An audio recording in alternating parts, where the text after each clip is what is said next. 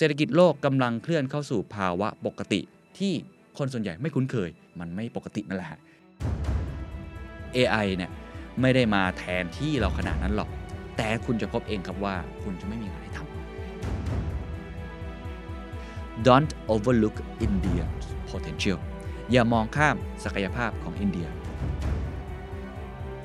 ความสำคัญของธุรกิจของท่าน ความสำคัญของการเมือง ความสำคัญของโลก กำลังจะให้ความสำคัญกับเรื่องพวกนี้ แล้วแอบไปอยู่ใต้โต๊ะกัน ว่าผู้นำโลกเขาคุยอะไรกัน แล้วเราจะได้เอามาปรับใช้เขาคุยกันสี่เรื่อง This is the Standard Podcast. The Secret Sauce. Executive Espresso สวัสดีครับ ผมเคนนักครินทร์และนี่คือ The Secret Sauce Executive Espresso สรุปความเคลื่อนไหวในโลกเศรษฐกิจธุรกิจ แบบเข้มข้นเหมือนเอสเปรสโซให้ผู้บริหารอย่างคุณไม่พลาดประเด็นสำคัญ แอบฟังผู้นำโลกครับ เราแอบไปอยู่ใต้โต๊ะผู้นำโลกกันว่าเขาคุยอะไรกันในปี 2024 ผมจะสรุปจากงาน World Economic Forum 2024 ที่ดาวอสนะครับ คงไม่ต้องเกินกันแล้วว่ามันคืองานอะไร แต่ว่าปีนี้น่าสนใจมาก เพราะว่ามีธีมที่ชื่อว่า Rebuilding Trust แล้วก็ปีนี้ถือว่าเป็นจำนวนผู้เข้าร่วมงานมากที่สุดตั้งแต่เคยจัดมาเลยเขาจัดมาหลายสิบปีนะครับ 2,800 คน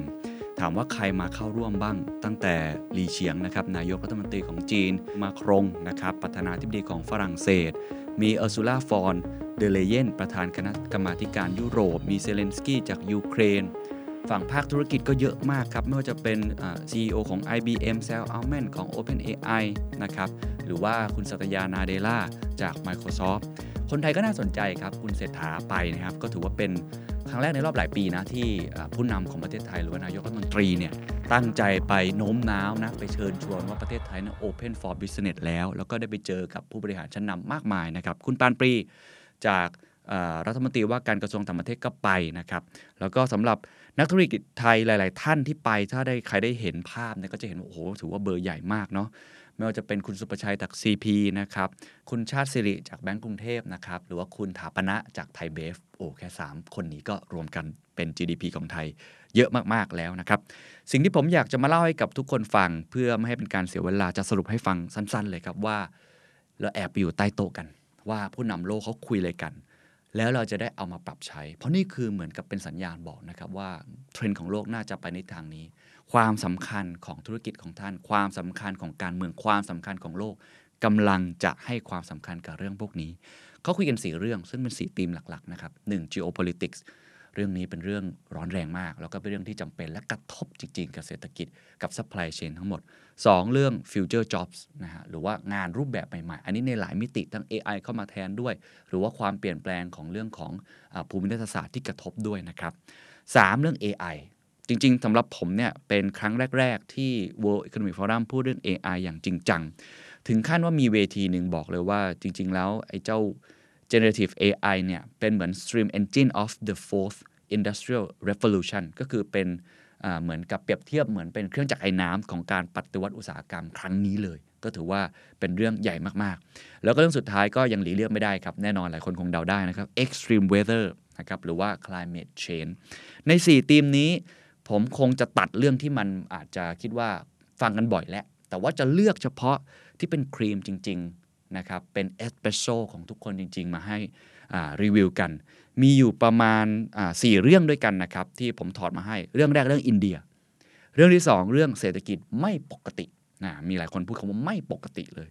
และ 3 เรื่อง AI ปฏิวัติงานนะครับมี 2 ส่วน 1 คือมันแทนที่ white collar ก็คือพวกเรานี่แหละครับ แทนที่ผมแน่นอน แทนที่คนที่ทำงานด้าน knowledge ก็คือความรู้ไม่ได้อยู่ในโรงงานอุตสาหกรรมอย่างเดียว ไม่ใช่ blue collar 2คือผมชอบคำนี้คือมันจะเกิดอาชีพสายพันธุ์ใหม่ ๆ ไม่ใช่แค่จ็อบใหม่ ๆ อย่างเดียวนะครับ แต่ว่าสายพันธุ์ใหม่เดี๋ยวจะลงรายละเอียดให้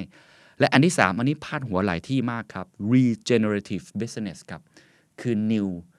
โมเดลของตัวธุรกิจนะครับ คือธุรกิจหลังจากนี้จะไม่ใช่แค่เรื่องของ climate change ที่เราต้องดูแลอย่างเดียว แต่ต้องฟื้นฟูด้วยครับ หลายคนบอกว่าเราจะลดการสร้าง Impact ให้กับโลก ไม่อยากทำให้โลกร้อน เวลาปลูกผักทำเกษตรเนี่ยพยายามรักษาหน้าดิน ตอนนี้ไม่ใช่ มันไม่พอ มันไม่ใช่แค่ทำให้ผลกระทบไม่เกิดขึ้น แต่ต้อง regenerative คำนี้ใช้ในพวกวงการ beauty เยอะนะฮะก็คือการฟื้นฟูสภาพกลับคืนมาให้ได้ ไม่งั้นโลกเราไปต่อไม่ได้ และหลายที่พาดหัวเราบอกว่านี่คือ new business model นะในการทำธุรกิจแบบใหม่ๆ จริงๆ ในเวทีหลาย ๆ เวทีนะครับเท่าที่ผมฟังหลาย ๆ เวทีเนี่ยส่วนใหญ่จะพูดคล้าย ๆ กันนะถ้าผมมองเป็นธีมก็คือว่า ตอนนี้มันเกิดสิ่งที่เรียกว่าต้องเกิด new model ในทุกอย่างเลย new model of jobs new model of business new model of geopolitics new model of การที่เราจะดูแลพนักงาน talent ต่าง ๆ คือเราต้องมีการเปลี่ยนแปลงครั้งใหญ่จริง ๆ นะครับอะ ดี๋ยวเราไปลงรายละเอียดในแต่ละหัวข้อกันนะครับ ไปด้านเศรษฐกิจก่อน เศรษฐกิจอาจจะพูดในมุมของตัวอินเดียนะเพราะว่าคุยกันเยอะมากว่าอินเดียเนี่ยมาแรงจริง ๆ หลังจากที่อินเดียแซงหน้าจีนในแง่ของประชากรนะครับ มีประชากรมากที่สุดในโลกไปแล้วเนี่ย ตอนนี้ถือได้ว่าเนื้อหอมมาก ไม่ว่าจะเป็นประเทศที่มีเทคโนโลยีและนวัตกรรมใช่ไหมครับ มีผู้บริหารระดับโลกมากมายที่ไปทำบริษัทเทคอยู่เต็มไปหมดเลย เขาบอกว่าการปรากฏตัวของอินเดียจะสร้าง Impact ขนาดใหญ่มากอย่างแน่นอนนะครับแล้วก็มีจุดที่เป็นที่ต้องการมากที่สุดก็คือเรื่องของบริษัทเทคโนโลยี อันนี้เป็นฝั่งที่เป็นบรรณาธิการบริหารฝ่ายนโยบายต่างประเทศจาก CNN นะครับมาเล่าให้ฟัง แล้วก็บอกว่าในขณะที่เศรษฐกิจจีนนั้นชะลอตัว คุณหลี่เฉียงนายกรัฐมนตรีจีนเนี่ยพูดในเวทีดาวอสบอกว่า GDP ของจีนนั้นเติบโต 5.2%ในปีที่แล้วก็คือ 2566 ซึ่งถือว่าช้ากว่าการเติบโตก่อนเกิดโรคระบาดอีก แล้วก็กำลังเจอความท้าทายนะครับ ประเทศกำลังต่อสู้กับสงครามการค้า semiconductor กับสหรัฐ สูญเสียการลงทุนโดยตรงจากต่างประเทศ แล้วก็ตอนนี้อินเดียก็แซงหน้าขึ้นมาทำให้หลายคนก็กังวล จีนเองก็กังวลนะครับในมุมของการกระตุ้นการเติบโตในประเทศ ปีนี้หลายคนก็คาดการณ์ว่าการเติบโตคงจะอยู่ใน rate ประมาณนี้แหละ 4-5%เช่นเดียวกัน เพราะฉะนั้นจีนเนี่ยจะไม่ได้เป็นเครื่องจักรทางเศรษฐกิจที่เติบโตมากเหมือนในอดีตที่จะมาดันเศรษฐกิจโลก แต่ก็ไม่ได้บอกว่าจีนจะไม่โตนะครับยังไงจีนก็โต เพียงแต่ว่ามันมีอีกตัวละครหนึ่งที่น่าสนใจอย่างอินเดีย ที่แม้ว่าก็จะมีความท้าทายภายในเช่นเดียวกัน แต่ว่าจะเป็นอีกหนึ่งกลจักรสำคัญของเศรษฐกิจโลกแต่อย่างไรก็ตามครับเราลองไปดูความท้าทายของอินเดีย ในช่วงหลายปีที่ผ่านมาครับอินเดียเห็นว่าผู้ผู้คนอพยพออกนอกประเทศ มากกว่าเข้ามาในประเทศ นะครับอ้างอิงจากข้อมูลของธนาคารโลกครับในปี 2021 การโยกย้ายสุทธิทะลุ 3 0 0แสนราย ก็คือมีคนย้ายออกมากกว่าย้ายเข้าเนี่ยสามแสนราย ในขณะเดียวกันค่าเงินรูปีก็อ่อนค่าลงอย่างมาก เมื่อเทียบกับเงินดอลลาร์ โดยได้รับแรงกดดันจากอัตราดอกเบี้ยที่สูงของสหรัฐ และราคาน้ำมันที่ผันผวน ก็คือคนก็หาดอกเบี้ยที่สูงกว่า เพื่อการลงทุนได้ผลตอบแทนที่ดีกว่านะครับความเสี่ยงสำคัญอีกข้อก็คือสำนักงงานการค้าระหว่างประเทศเรื่องของความอ่อนไหวด้านราคา ในหมู่ผู้บริโภคและธุรกิจนั่นเองก็คือ ยังมีคนจำนวนมากที่เซนซิทีฟต่อราคา หรือว่ายังมองหาสินค้าและบริการที่เป็น value for money มากกว่านะครับ มีท่านหนึ่งคุณราวีอักรวาลนะครับได้กล่าวว่าความท้าทายคืออินเดียสามารถทำให้การทำธุรกิจที่นั่นง่ายขึ้นได้จริงหรือไม่ และผู้บริโภคในประเทศของอินเดียสามารถใช้จ่ายเพียงพอ ที่จะทำให้การลงทุนทั่วโลกดำเนินต่อไปอย่างคุ้มค่าได้หรือไม่ นั่นหมายความว่ามีประเด็น 2 ประเด็นนะครับ ประเด็นแรกก็คือเรื่องของ ease of doing business นะครับคือในการทำธุรกิจที่อินเดียก็ไม่ได้ง่ายนะกฎระเบียบราชการคอร์รัปชัน หรือว่าตลาดต่างๆ ที่ใครๆก็อยากเข้าไปลงทุนก็จริง แต่ว่าก็มีความท้าทายในหลากหลายมิติ อีกมุมหนึ่งก็คือกำลังซื้อของคนอินเดียนั่นเอง ก็ถือว่าต้องยอมรับว่า poverty line หรือว่าเส้นของความยากจนของคนอินเดียเนี่ยยังถือว่าคนยังไม่ค่อยหลุดพ้นจากความยากจนสักเท่าไหร่ อันนี้ก็ทำให้กำลังซื้อในประเทศอินเดียเนี่ยก็อาจจะไม่ได้มีมากนะครับอันนี้จะแตกต่างจากประเทศจีน ประเทศจีนใครจำกันได้ว่าก่อนหน้านี้ made in China ใช่ไหมเป็นโรงงานของโลก ตอนนี้เขาเปลี่ยนแล้วนะครับเขาบอกว่าจะเป็น consume in China มากขึ้น คือผู้บริโภคจีนเนี่ยมีกำลังซื้อเพิ่มมากขึ้น แล้วก็เป็นคนที่ไม่ใช่แค่โรงงานโลก แต่ว่าเป็นคนจับจ่ายใช้สอยของโลก ก็จะเห็นออย่างเช่น EV Tesla ก็ต้องไปตั้งฐานการผลิตที่ประเทศจีนนะครับ เพราะว่าสามารถที่จะโอ้เข้าถึงตลาด EV ของประเทศจีนได้เยอะมากผู้บริโภคเต็มไปหมดเลย แบบนี้เป็นต้น เพราะฉะนั้นก็น่าจับตาต่อ แต่ว่าสิ่งที่ได้บทสรุปมาจากในเวที อีโคโนมิกฟอรัมในครั้งนี้นะครับก็คืออินเดียมาแรงจริง ๆ นะครับ หัวข้อที่ 2 ครับ เศรษฐกิจไม่ปกติครับ แล้วก็เป็นสิ่งที่คนไม่คุ้นเคยจริง ๆคำพูดนี้มาจากคุณคริสตินลากาดนะครับประธานของธนาคารกลางยุโรปหรือว่า ECB เขาบอกว่ายอมรับว่าตนเองไม่ได้คาดหวังที่จะเห็นภาวะเศรษฐกิจกลับคืนสู่ภาวะปกติในแบบที่คุ้นเคยในปี 2024 แม้จะมีข้อมูลเศรษฐกิจบางส่วนที่บ่งชี้ว่า สถานการณ์ในช่วง 12 เดือนที่ผ่านมา ค่อนข้างอยู่ในจุดที่มีความสมดุลดีก็ตาม เพราะว่ามีปัจจัยหนุนนะครับ ไม่ว่าจะเป็นการบริโภคการค้าอัตราเงินเฟ้อที่เริ่มกลับสู่เรื่องของการฟื้นตัวตามปกติ แต่เธอบอกเลยครับว่า เศรษฐกิจตอนนี้อยู่ในภาวะที่ค่อนข้างแปลก ไม่ธรรมดาและวิเคราะห์ได้ยาก ดังนั้นตอนนี้จึงเป็นการเติบโตเศรษฐกิจแบบความปกติใหม่ หรือว่า new normal คริสตินลากาอธิบายครับว่าวิกฤตดังกล่าวทำให้การใช้จ่ายลดลง และการออมของผู้คนก็เพิ่มขึ้น ในขณะที่การค้าโลกก็หยุดชะงักเช่นเดียวกัน เรียกได้ว่าปี 2023 ที่ผ่านมาเป็นจุดเริ่มต้นของการฟื้นตัวเศรษฐกิจโลก คือการใช้จ่ายนั้นไม่ค่อยดีถูกไหมฮะ ในขณะที่คนกังวลว่าเศรษฐกิจไม่แน่นอนก็เลยมีการออมเงินเพิ่มขึ้น การค้าโลกก็ไม่ค่อยไปได้แบบเหมือนเดิม มีเรื่อง geopolitics เข้ามา อย่างไรก็ตามครับเขาบอกว่าขณะที่การบริโภคทั่วโลกฟื้นตัว อย่างดี จนกลายเป็นแรงผลักดันให้เกิดการเติบโต แต่ในพื้นที่บริเวณหนึ่งที่เธอดูแลอยู่นะครับก็คือ EU การบริโภคในยุโรปไม่ค่อยดีครับ ถือว่าลดลงนะฮะเนื่องจากตลาดแรงงานในยุโรปนั้นยังคงตึงตัว ฉุดการออมของผู้บริโภคในยุโรปให้ลดลง และการใช้จ่ายที่เพิ่มขึ้นส่วนใหญ่ ในช่วงปีที่ผ่านมา อันนี้ผมว่าน่าสนใจ การใช้จ่ายของคนยุโรปที่เพิ่มขึ้นส่วนใหญ่ในปีที่ผ่านมา เป็นการซื้อบริการ นะไปซื้อ service ต่างๆนะครับมากกว่าการซื้อข้าวของเครื่องใช้ที่มีการผลิตออกมาจำหน่าย ก็คือกลับมาแบบไม่เหมือนเดิมนั่นเองทำให้มติคงอัตราดอกเบี้ย แต่ก็เปลี่ยนแนวคิดคาดการณ์ทิศทางเงินเฟ้อในทางบวก จากเดิมครับเขามองว่าเงินเฟ้อนั้นจะอยู่ในระดับสูงเกินไป เป็นเวลานานมากๆ ตอนนี้เปลี่ยนแล้วบอกว่าโอกาสที่จะค่อยๆ ปรับลดลงในปีนี้ มีความเป็นไปได้แสดงว่าเงินเฟ้อเริ่มลดลงมาแสดงว่า demand ต่างๆ ของคนเนี่ยมันไม่ได้กลับมารุนแรง อย่างที่หลายคนคิด ก็ทิศทางก็ตรงไปตรงมานะครับ ถ้าเกิดว่า demand กลับมาเยอะๆนะครับก็มีโอกาสทำให้เงินเฟ้อนั้นสูงขึ้น แต่ว่าทาง ECB เนี่ยมองว่า demand มันไม่ได้แข็งแรง อย่างที่หลายคนคิดทำให้โอกาสที่เงินเฟ้อเนี่ยจะค่อยๆ ปรับตัวลดลงก็มีโอกาสอีกหน่วยงานหนึ่งครับ องค์การการค้าโลก WTO คาดการณ์ว่าการค้าจะเพิ่มขึ้น 3.3%ในปี 2024 ท่ามกลางอัตราเงินเฟ้อทั่วโลกที่ทยอย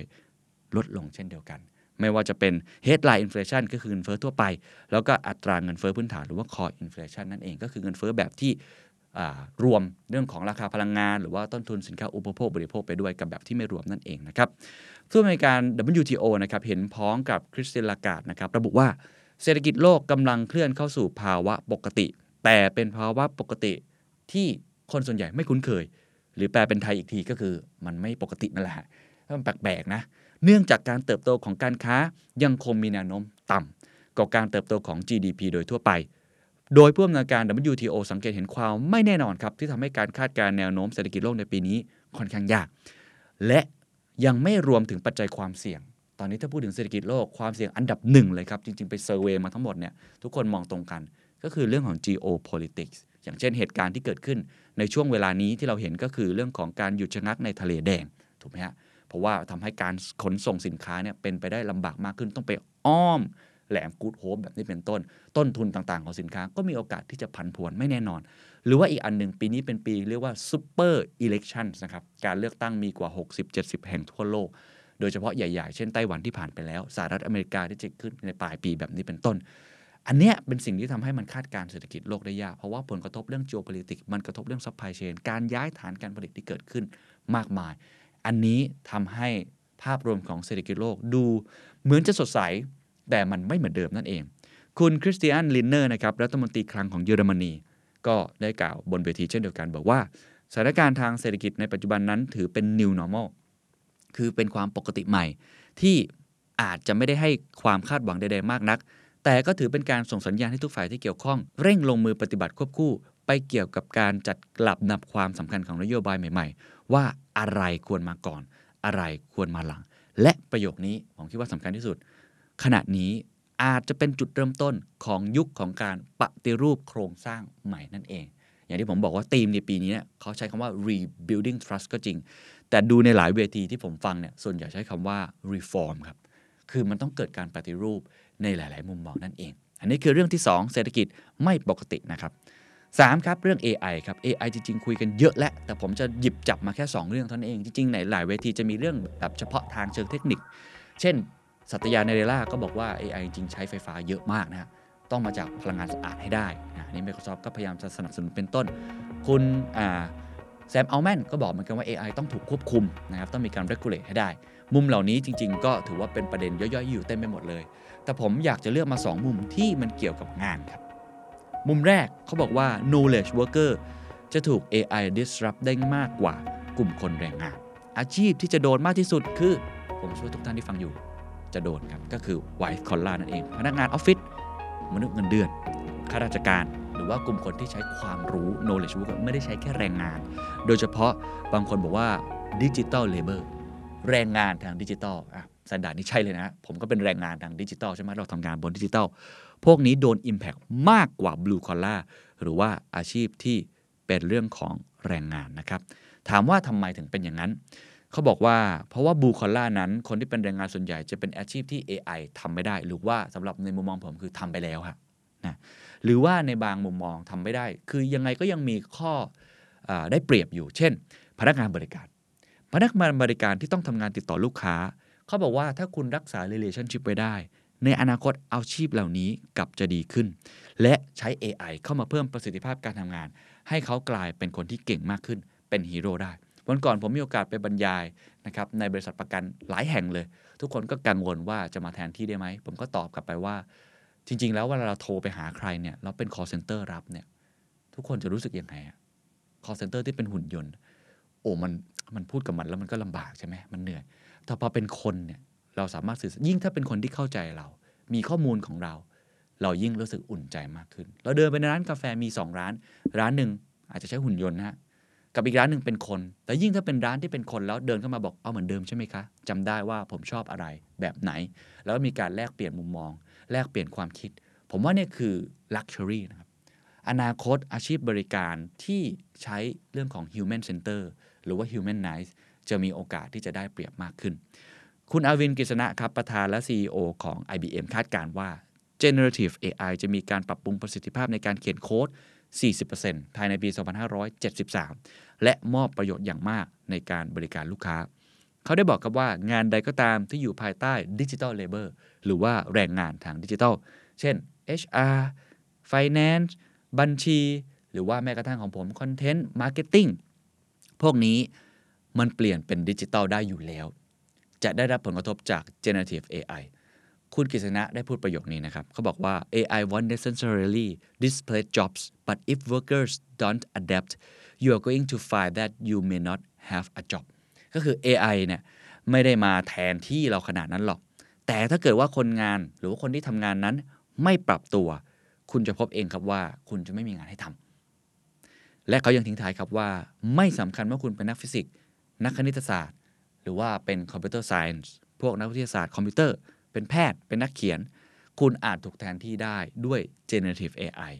ก็คือเรื่องของทักษะต่างๆเนี่ยมันแทนเราได้หมดเลย การคิดวิเคราะห์อะไรมากมาย ซึ่งสิ่งเหล่านี้นะครับผู้เชี่ยวชาญหลายคนบนเวทีก็เห็นตรงกันว่า ทักษะเรื่องการคิดวิเคราะห์หรือว่า critical thinking การตั้งคำถาม ถือว่าเป็นทักษะที่สำคัญ เพราะว่า AI สามารถแทนที่ฟังก์ชันงาน ที่ซ้ำซ้อนก็จริง แต่ว่าอาจจะไม่ต้องใช้ความคิดในระดับสูงได้แล้ว มนุษย์ต้องปรับตัวทำให้การคิดวิเคราะห์กลายเป็นสิ่งจำเป็น ไม่ว่าคนคนนั้นจะอยู่ในสายอาชีพไหนก็ตามที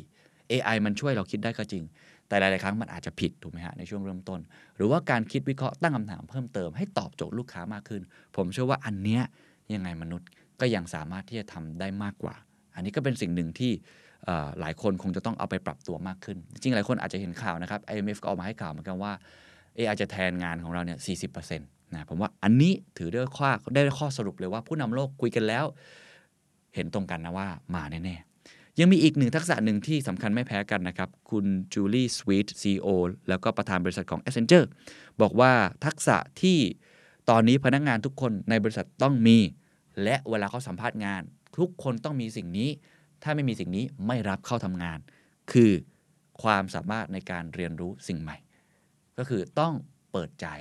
นะครับเปิดกลา มี growth mindset ในการเรียนรู้สิ่งใหม่ๆ ถ้าไม่มีเหล่านี้ Accenture บอกว่าไม่รับคนเข้าทำงานเลย อันนี้ว่าถือว่าเป็นสกิลที่สำคัญมากๆนะครับ นั่นคือเรื่องแรกว่ามันแทนแน่เราต้องปรับตัวหลายอย่าง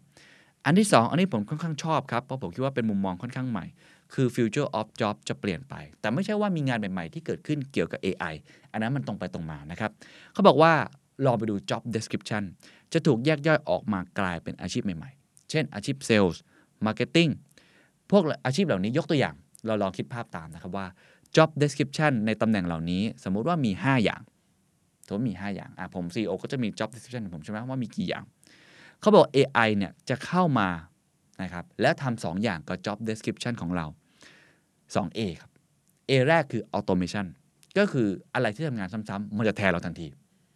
กับ A ที่ 2 คือ augmentation ก็คือเข้ามาช่วยเสริมในการทำงาน เขาบอกว่าในอนาคตจะเกิดการแยก job description ออกจากกัน แล้วเกิดเป็นอาชีพสายพันธุ์ใหม่ ผมใช้คาว่าสายพันธุ์ใหม่ เพราะมันไม่ใช่อาชีพใหม่ซะทีเดียว แต่มันเหมือนแบบว่าเป็นสปีชีส์ใหม่ ๆ ที่เกิดขึ้นเหมือนมันบรีดออกมา job description 5 อย่างที่ต้องทำในตำแหน่งนี้ แบ่งออกมา เช่นใน 5 อย่าง มี 2 อย่างที่ AI สามารถจะทำแทนได้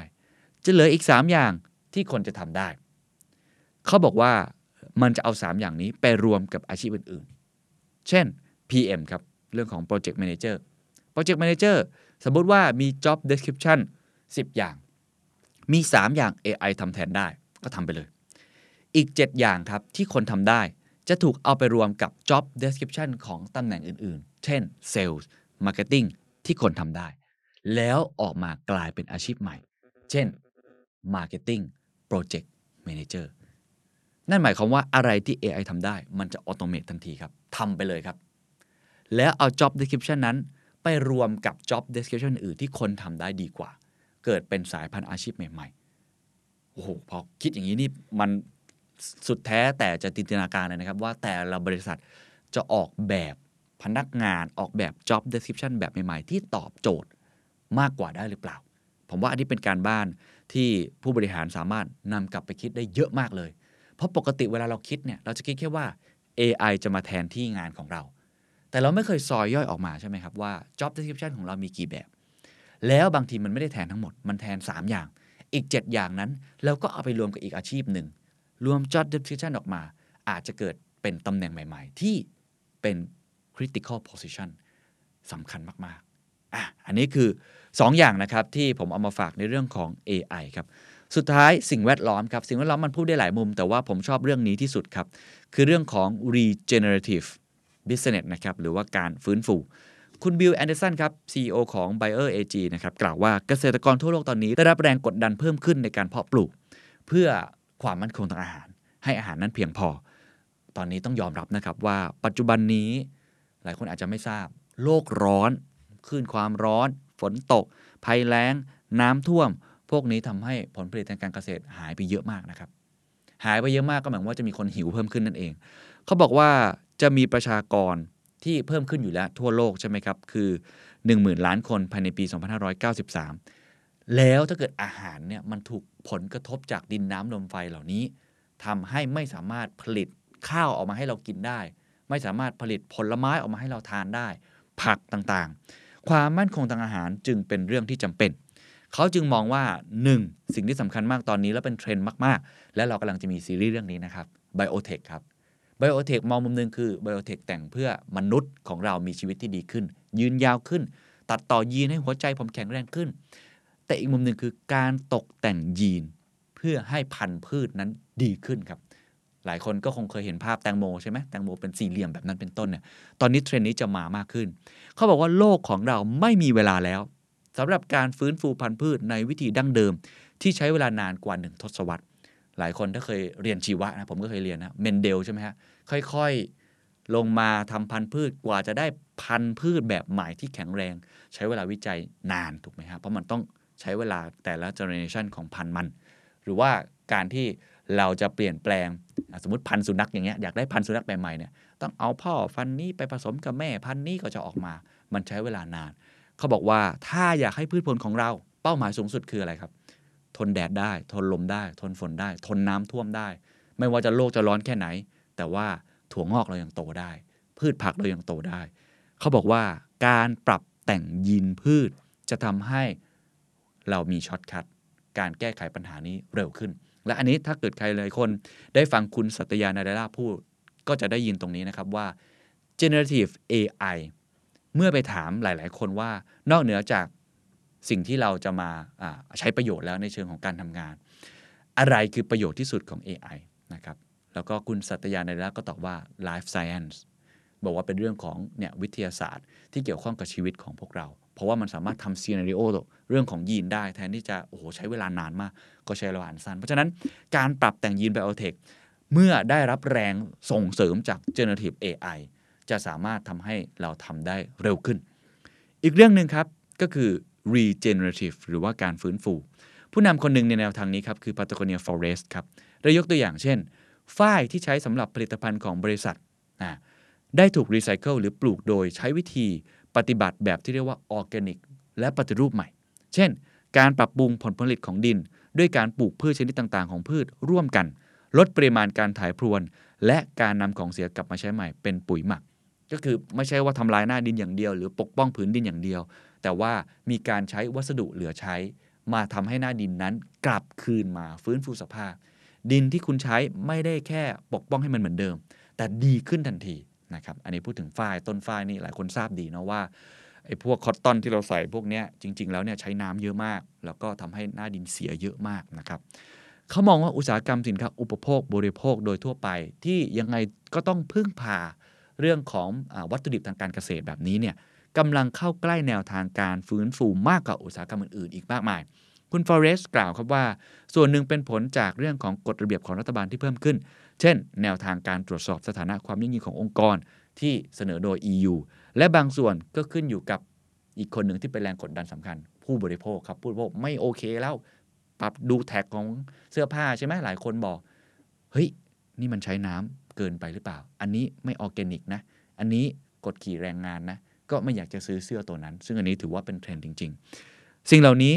ทำให้เรื่องของ regenerative business ถือว่าเป็นเทรนด์ที่มาแรงอย่างมาก เขาบอกแม้ว่าปัจจุบันหลายหลายองค์กรเนี่ย อาจจะยังไม่ได้คำนึงถึงเรื่องของ regenerative business ก็คือมันเป็นอีกขั้นน่ะยังคงมองเรื่อง impact เชิงลบที่เราจะต้องปกป้องก่อน แต่ว่าเขาเชื่อว่านี่คือเทรนด์แน่นอน เพราะว่าสุดท้ายเรามีโลกใบเดียว เราไม่มีแผน B นะครับถ้ามันเสียไปแล้วแล้วเราก็แค่เออเสียแล้วไม่เป็นไรก็แค่ดูดซับคาร์บอนก็คงจะไม่ใช่ อาจจะต้องมีการฟื้นฟูกลับมาให้ได้นั่นเองครับ นั่นคือ 4 หัวข้อนะครับที่นำมาฝากกัน ผมมีสุดท้ายแล้วผมชอบหัวหัวข้อสุดท้ายที่สุดเลย เพราะว่าเป็น key takeaways นะครับ อันนี้แอบไปอยู่ใต้โต๊ะ m c k เคนซี่มาครับ m c k เคนซี่เนี่ยเขาไปสรุปมาให้จาก World Economic Forum คือไม่ได้สรุปแค่เนื้อหา แต่สรุปเขาเรียกว่า insight บางอย่าง สรุปแนวคิดบางอย่างของผู้บริหารที่เขาพูดคล้ายๆกัน และเอาออกมาให้กับพวกเรา เพราะฉะนั้นไม่ได้มีแค่ knowledge แต่บางทีเป็นเรื่องของ sense sentiment โดยเฉพาะข้อแรกลองฟังดูครับ ข้อแรกบอก speed is crucial to our performance ความเร็ว สำคัญมากต่อประสิทธิภาพที่เหนือกว่า เขาบอกว่าผู้นำที่เคลื่อนไหวได้เร็ว ตัดสินใจได้เร็วนะครับ จะมีความยืดหยุ่นในการดำเนินงานสูงกว่าบริษัทอื่น ๆ 2.1 เท่า ก็คือมี operational resilience ดีกว่า อันที่ 2 ครับ ประสิทธิภาพทางการเงินจะสูงขึ้น 2.5 เท่า แล้วก็อันที่ 3 ครับ การเติบโตจะสูงขึ้น 3.0 เท่า แล้วอันสุดท้ายครับ นวัตกรรมที่มีโอกาสสูงขึ้น 4.8 เท่า เพราะฉะนั้นความเร็วถือว่ามีส่วนสำคัญอย่างยิ่งมากๆ ยกตัวอย่างเช่น 2 เรื่องเลย เรื่อง AI ปรับตัวได้เร็วก็มีโอกาสเคลื่อนที่ไปได้มากกว่า ก็ลดเรื่องของคอสได้มากขึ้นด้วย หรือ climate change ทำได้เร็วกว่า ก็มีโอกาสได้ใจผู้บริโภคเยอะกว่า เพราะฉะนั้นตอนนี้เทรนด์มันมีเยอะเต็มไปหมดนะครับแมคเคนซี่บอกเลยว่าความเร็วสำคัญอย่างยิ่งนะครับ ข้อที่ 2เขาบอกว่า ความร่วมมือนั้นมีหลายแง่มุม และสามารถอยู่ร่วมกับการแข่งขันได้ คือตอนนี้เรื่องของ cooperation collaboration เนี่ยถือว่าเป็นธีมใหญ่ใช่ไหมครับ แต่หลายคนบอกว่า เฮ้ย มันจะร่วมมือกันได้ยังไงในเมื่อเราเป็นคู่แข่งกันแมคเคนซี่บอกว่า ผู้นำสามารถสร้างความร่วมมือ เพื่อสร้างสมดุลระหว่างความร่วมมือและการแข่งขันได้ เพื่อผลประโยชน์ร่วมกันในพื้นที่เฉพาะที่สำคัญ แม้ว่าอาจจะขาดความสอดคล้องในที่อื่นก็ตาม ก็คือบางเรื่องจับมือกัน บางเรื่อง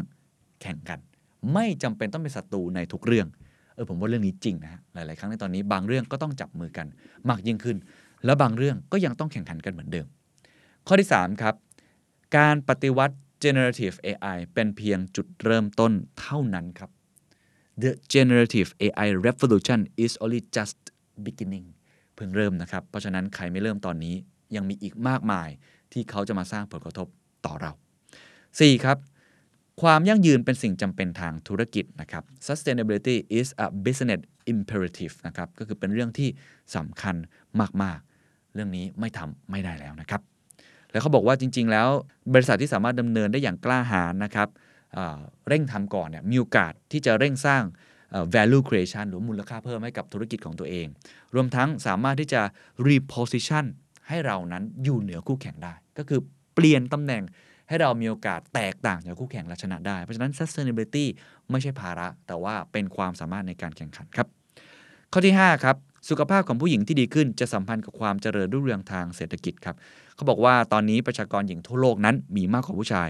ดังนั้นการลงทุนเพื่อจัดการกับช่องว่างด้านสุขภาพของผู้หญิง จะช่วยทำให้อายุขัยนั้นเพิ่มอีกหลายปี และช่วยกระตุ้นเศรษฐกิจโลกได้ถึง 1 ล้านล้านดอลลาร์ต่อปี ภายในปี 2583 นั่นเอง อันนี้ถือได้ว่าเป็นสิ่งสำคัญมากขึ้น diversity ใช่ไหมครับ ผู้หญิงจะเข้ามามีบทบาทมากยิ่งขึ้นครับ ข้อ 6 ครับ แนวทางการเปลี่ยนแปลงที่ครอบคลุมนั้นมีประสิทธิภาพประสิทธิผลมากที่สุดครับเขาบอกว่า a comprehensive ที่มันครอบคลุม approach to transformation is most effective องค์ประกอบสำคัญ 4 ประการสำหรับความสำเร็จในการเปลี่ยนแปลงมี 4 เรื่อง 1. will 2. skill 3. เรื่องของความเข้มงวด และ 4 เรื่องของ scope ครับหรือว่าขอบเขตนั่นเอง ความตั้งใจทักษะความเข้มงวด แล้วก็เรื่องของขอบเขตนะครับแล้วก็บอกว่าเวลาจะ transformation ตอนนี้ต้อง transform แบบ comprehensive ก็คือทำให้ครอบคลุม ข้อที่ 7 ครับ เราต้อง match top talent กับ highest value role ให้ได้ คือตอนนี้มีหลายองค์กรครับที่มีบุคลากรไม่ได้ทำงานที่เหมาะสมกับตำแหน่งถึง 20-30%ต้องจับ talent มา ให้ตรงกับตำแหน่งที่เราว่าที่เราคิดว่าเป็น highest value role ให้ได้ ถ้าเกิดว่าคนที่ดีที่สุดไม่ได้อยู่ในตำแหน่งที่สำคัญที่สุด อันนี้องค์กรก็อาจจะเติบโตได้ลำบากนะครับ ข้อที่ 8 ครับเขาบอกว่า CEO ในตอนนี้เนี่ยจะต้องเข้าไปนะครับเปลี่ยนแปลงองค์กร แล้วก็ตอนที่ออกมาแล้วเนี่ยทิ้งสิ่งดี ๆ เอาไว้ คือ CEO ต้องมีความพยายามอย่างยิ่งที่จะเป็นคนที่ transform องค์กรให้ดีขึ้น ไม่ใช่แค่ทำแบบออโต้พายロ ไม่ใช่แค่ทำแบบว่าสิ่งที่ว่าทำไปแบบเดิมๆนะครับอันเนี้ยสิ่งสำคัญมากก็เลยใช้คำว่า complacency นะครับนั่นก็คือรู้สึกว่าเฉยเมยอะเข้าไปแล้วบริหารแล้วก็เฉยเมย ไม่ได้รู้สึกว่าเป็นเรื่องที่จำเป็นมาก แล้วก็ทำไปเหมือนเดิม จริง ๆ ตอนนี้ CEO จำเป็นอย่างยิ่ง ที่จะต้องเปลี่ยนแปลงองค์กร เขาเลยใช้คำว่า top performing CEOs create truly distinctive value คือ CEO ที่เก่งๆเนี่ยจะสร้างนะครับมูลค่าที่เพิ่มขึ้นอย่างมหาศาลที่แตกต่าง ที่โดดเด่นมากๆ ข้อ 9 ครับ ประสิทธิภาพและความหลากหลายไม่ได้แยกจากกันนะครับ performance and diversity ไม่ได้เป็นคนละเรื่องกัน แต่ว่าเป็นเรื่องเดียวกัน เพราะฉะนั้นความหลากหลาย diversity ถือว่าเป็นเรื่องที่สำคัญอย่างยิ่ง และสุดท้ายครับ วนกลับไปเรื่องแรกเลยที่เราผมคุยกันนะครับ don't overlook India's potential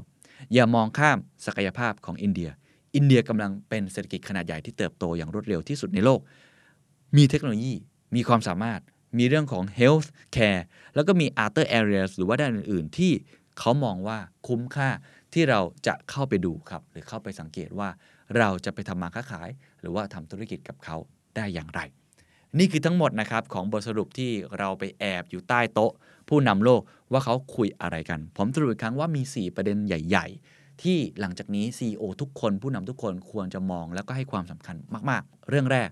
geopolitics เรื่องที่ 2 AI เรื่องที่ 3 future of jobs และเรื่องสุดท้ายเรื่องของ climate change นะครับ ก็หวังว่าทุกท่านที่เป็นผู้นำหลังจากนี้ จะนำสิ่งเหล่านี้ไปปรับใช้และเป็นประโยชน์นะครับ สวัสดีครับ